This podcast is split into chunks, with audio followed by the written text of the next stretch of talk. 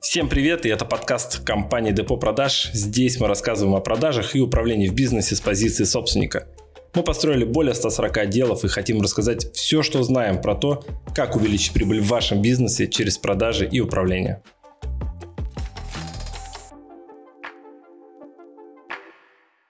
Сегодня мы поговорим о тестировании продавцов на собеседовании. А, расскажем, зачем это вообще нужно, приведем три примера заданий и как их оценивать. И затем а, расскажем, как эти задания самому придумывать, на что опираться, что в результате этих заданий а, нужно получить, чтобы вы не ограничились только вот этими тремя примерами. И давай, Николай, начнем с э, того, зачем вообще тестировать продавцов на собеседовании. Ну, давай начнем с того, что тестировать, что мы под этим понимаем, да?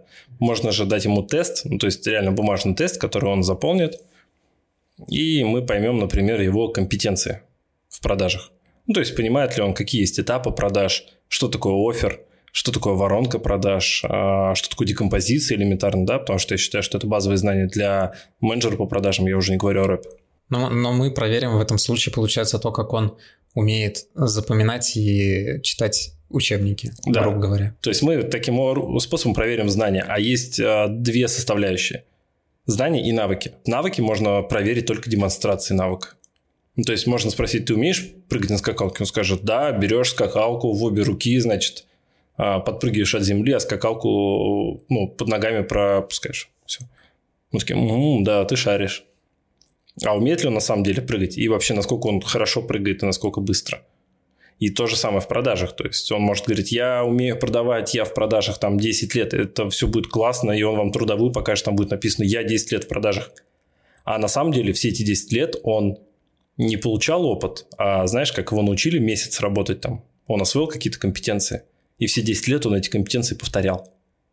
И таким образом у нас сотрудник не с опытом 10 лет, а с опытом месяц. Он просто постоянно повторяющимся опытом, вот и все. Вот, и можно же что, видишь, если мы проверяем, например, тесты, мы можем проверить знания о продажах. Еще мы тестами можем проверить, не знаю, психотип человека, склонности к тем или иным вещам. Например, а, его склонность к результатам, ну, то есть а, результативник он, то есть он идет к результату, или он процессник, то есть он кайфует от того, что он процессы выполняет какие-то. Это, знаете, один человек хочет собрать лего, чтобы быстрее его собрать, а другой кайфует от того, что собирает лего. То есть и неважно, сколько он это лего собирает. И вот, например, в продажах нам уже ну, результативники нужны. Нам не надо человек, который говорит, я кайфую от того, что я звоню. Да, это, конечно, классно. От результата кайфуешь, ну, то есть результат важен. В то же самое время, если мы берем человека какого-нибудь на аккаунт-менеджера, который должен просто созваниваться регулярно с клиентами, напоминать о себе, то тут больше, наоборот, процессник подходит, потому что результативник скажет, у меня нет результата, я не расту в результатах, то есть у него депрессняк будет, он быстро сольется и в то же самое время результативник в э, рутине сольется. И так, в принципе, мы определяем, что мы хотим тестировать. Именно тесты на знания, мы не говорим, что они плохие. То есть они нужны? Конечно.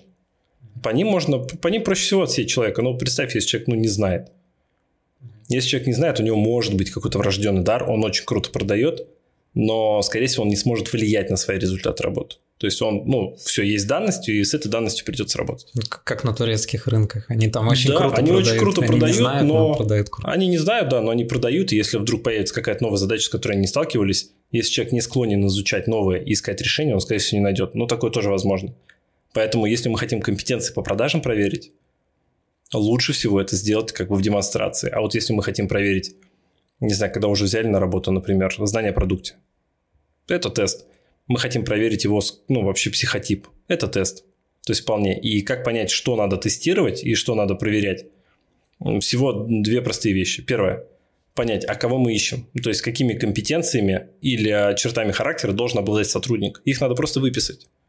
И когда мы выписали, надо задать себе вопрос, а как мы можем это проверить? А нам надо вот в этой компетенции или в этой черте характера проверить его знания или навыки? Если это знания мы проверяем через тесты, или вопросы, например, на собеседовании в момент интервью. А если это ну, навыки какие-то, мы просим их продемонстрировать. Или еще один способ – это чтобы он описал предыдущий опыт. То есть мы говорим, слушай, а у тебя был рост в продажах в предыдущей компании? Я говорю, да, безусловно. За счет чего ты его сделал? Если он знает, за счет чего он сделал, то есть а с какими сложностями ты сталкивался, если он может вам ответить, с какими сложностями он сталкивался, скорее всего, он их преодолевал. Если он не может объяснить, за счет чего, с какими сложностями он сталкивался, скорее всего, результат был не его заслугой. Ну, рынок так повернулся, знаете, там продажи упали, потом резко поднялись, а он пришел в момент спада сезонности, например. Или конкурент закрылся, или продукт лучше появился. То есть ведь и не его заслуга-то может быть. А мы сейчас буквально минуту назад, получается, сказали, раскрыли тему, как эти задачи придумывать. Выписываем компетенции и придумываем э, под каждую там компетенцию тесты либо проверка навыка. Правильно? Да, совершенно верно. Причем, если вы ну, не знаете, что придумать, я первые свои решения искал в Гугле. Ну, типа, как проверить человека на честность, например. Или как проверить креативность. Вот давай вот несколько примеров, ты же просил, да, как раз вот поделимся. Ну, да, Первый пример у нас был, получается, а, вот буквально 30 секунд назад. Предыдущий опыт описать? Да, предыдущий опыт. И сейчас, получается, ну, там еще 2-3 примера. Давай, ну вот, например, креативность. Как mm-hmm. проверить креативность? А, есть очень простой инструмент. А, игра называется «Как можно использовать ручку не по назначению».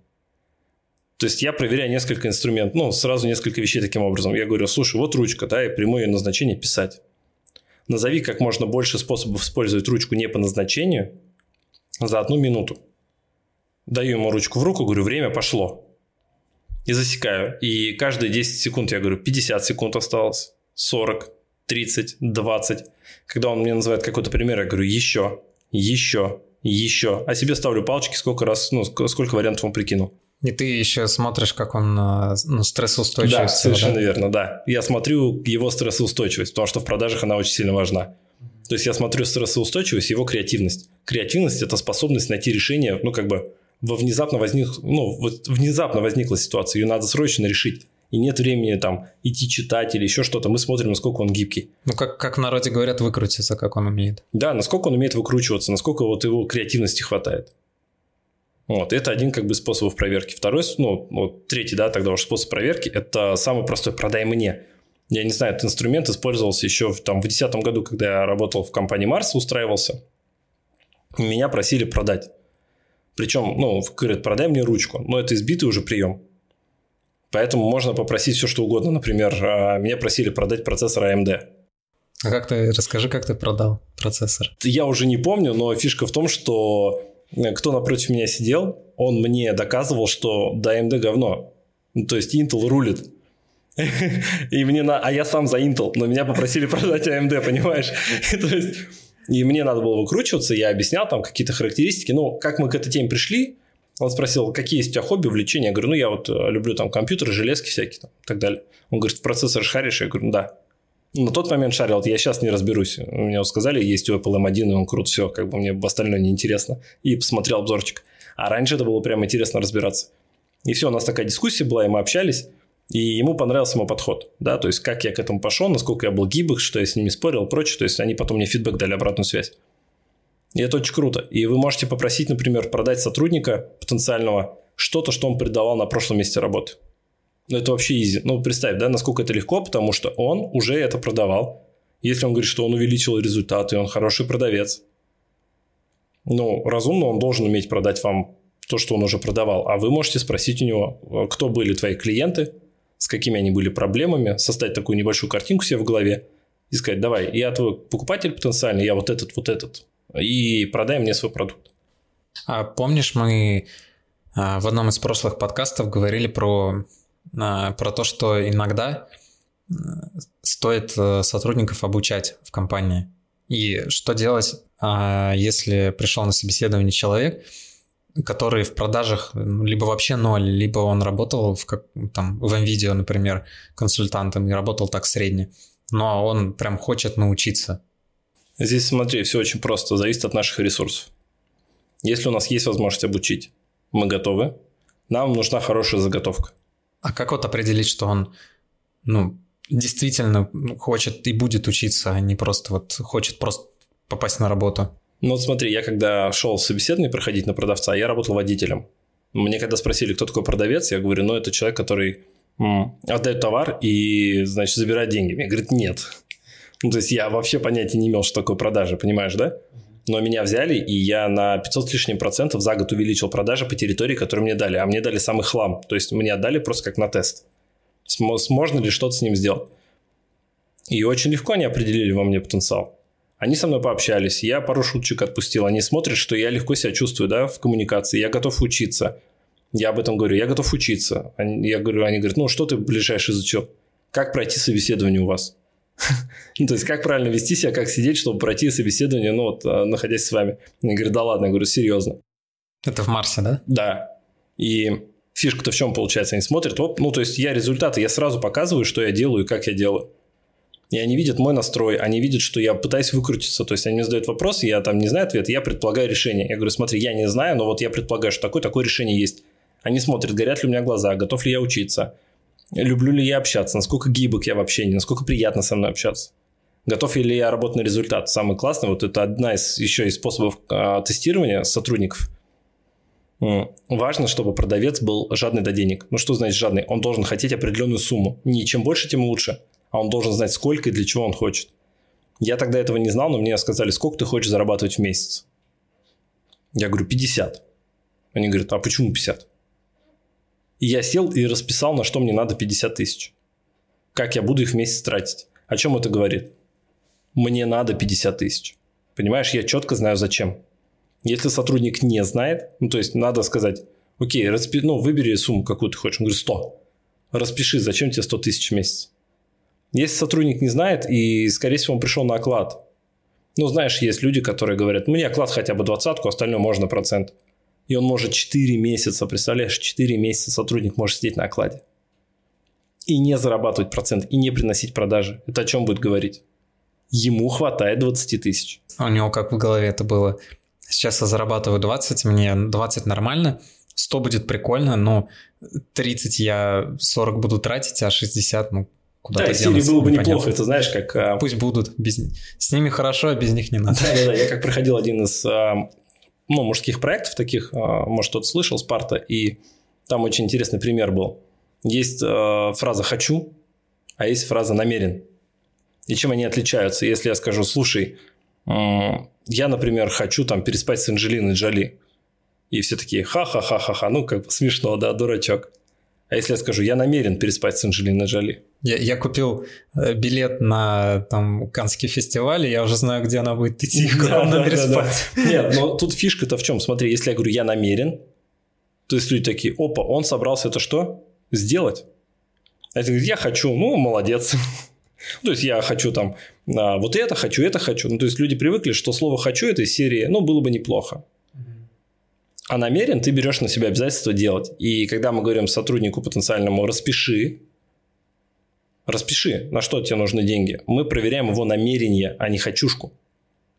Потому что хотеть можно все что угодно и ничего абсолютно для этого не делать. Я всегда говорю, я легко могу определить, что вы хотите. Я просто посмотрю на то, что вы имеете. Все, что вы имеете, это был ваш выбор, это иметь или не иметь. И это значит, это ваше желание. Нравятся они вам или нет, но это так. Если человек говорит, я толстый, это твое желание быть толстым. Ну, то есть ты просто хочешь ничего не делать. Ты хочешь не заниматься спортом. Ты хочешь валяться на диване. Ты хочешь себя загрузить более важными делами. Это твое желание, поэтому ты толстый. Все очень просто. С деньгами также. Если тебя не устраивает сумма денег, значит ты выбрал делать что-то другое, что их как бы не приносит. И с сотрудниками то же самое. И я всегда это озвучиваю своим сотрудникам. Я говорю, слушай, ну, если тебя не устраивает твой доход, это твой выбор. И когда мне сотрудник особенно начинает говорить, слушай, а мне вот тут ипотека, значит, там вот деньги надо, ребенка, ты понимаешь? Я говорю, прекрасно понимаю. Это кто создал? Ты. Но это твой выбор был взять ипотеку или мой? Или я за тебя взял ипотеку? Типа, возьми ипотеку, я тебя уговорил ее взять, и потом она тебя тяготит, рожать детей. Я тебя уговорил, что ли? Ну, то есть, это же манипуляция со стороны сотрудника, такие вещи тоже пресекать. Вот, поэтому а, всегда надо проверять сотрудника на предмет вот, а, ну, через демонстрацию. И возьмите, запишите себе эти примеры, их можно использовать. И создавайте новые примеры, способы проверки там, сотрудников, их компетенции и черт характера через демонстрации, кейсы, примеры и изучите еще такую тему, как ситуационный вопрос. Очень классные. То есть я в свое время изучал их, по сей день применяю в собеседованиях, и вот уже более 4000 собеседований я провел. И всегда я использую ситуационные вопросы, кейсы и демонстрацию. Может быть, мы про ситуационные вопросы даже запишем подкаст какой-нибудь коротенький, ну, может и не короткий, не знаю. Посмотрим, если доберемся, смотря сколько вопросов будет от вас, дорогие подписчики, к нам в Инстаграм. Какие вопросы напишите. Кстати, если вам интересно узнать больше о ситуационных вопросах и как понять истинное намерение сотрудника на собеседовании, обязательно пишите мне в Инстаграм, в Директ Фурсов НВ, Николай Фурсов. Пишите «хочу ситуационные вопросы», «хочу понять а, намерение человека, который сидит напротив меня на собеседовании». И если мы наберем, не знаю, там 20-30 обращений, я думаю, уже смело можно писать подкаст на эту тему. Да. Ну, на сегодня уже раскрыли тему, мне кажется. Да, поэтому вам успехов. Я надеюсь, мы, как всегда, были вам полезны, и вы почерпнете что-то новое для себя и пойдете обязательно применять это. Всего хорошего, всем пока. Пока.